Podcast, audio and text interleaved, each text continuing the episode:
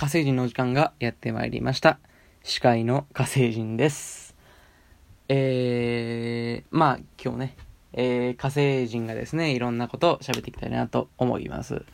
今日のトークテーマはですね、まあ、えー、えー、火星人の天敵についてです。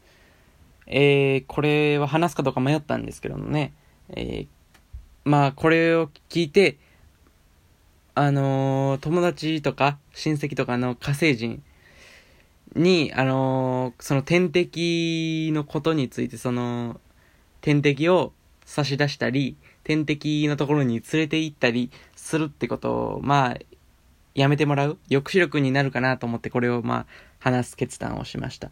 火星人にはまあ、全、全火星、星人、星民、星人、火星人、共通のまあ天敵がいます。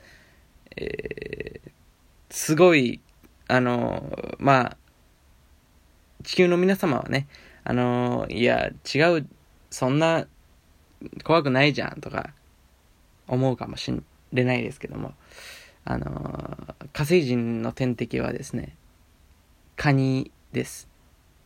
はい。カニなんです。皆様、地球人が、あのー、いわばね、カニの天敵は地球人、皆様ですから、あのー、まあ、カニをぐちゃぐちゃ、めちゃめちゃ、むしゃむしゃ食べてるわけですから、すごいなと思って、火星人はね、あんなの見たら、あのー貧血になりますからね。はい。僕も最初の頃は本当に、うわ、地球人怖えと思って、地球人怖すぎだ。と思って、しばらく1ヶ月ぐらいもう地球人と目合わせられなくなって、めちゃくちゃ怖かったんですよ。それがね、やっぱ火星人が地球に来た時のすごい一番の障害だと思います。地球人マジで今でもちょっと怖いですからね。地球人のピースが一番怖いです。うわー、カニ、カニだと思って、もうすごい、ピースが一番苦手ですから。でね、カニの、まあ、何、天敵というだけあって、もう、すごい怖いんですよ、カニって。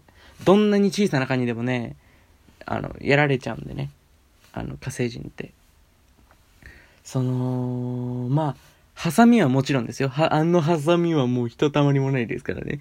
でも、あのー、あれですよ。一番怖いのがカニ味噌。カニ味噌が一番溶けますからね、あれ。あれ、一瞬で溶けますからね、あれ。火星人って。カニ味噌で。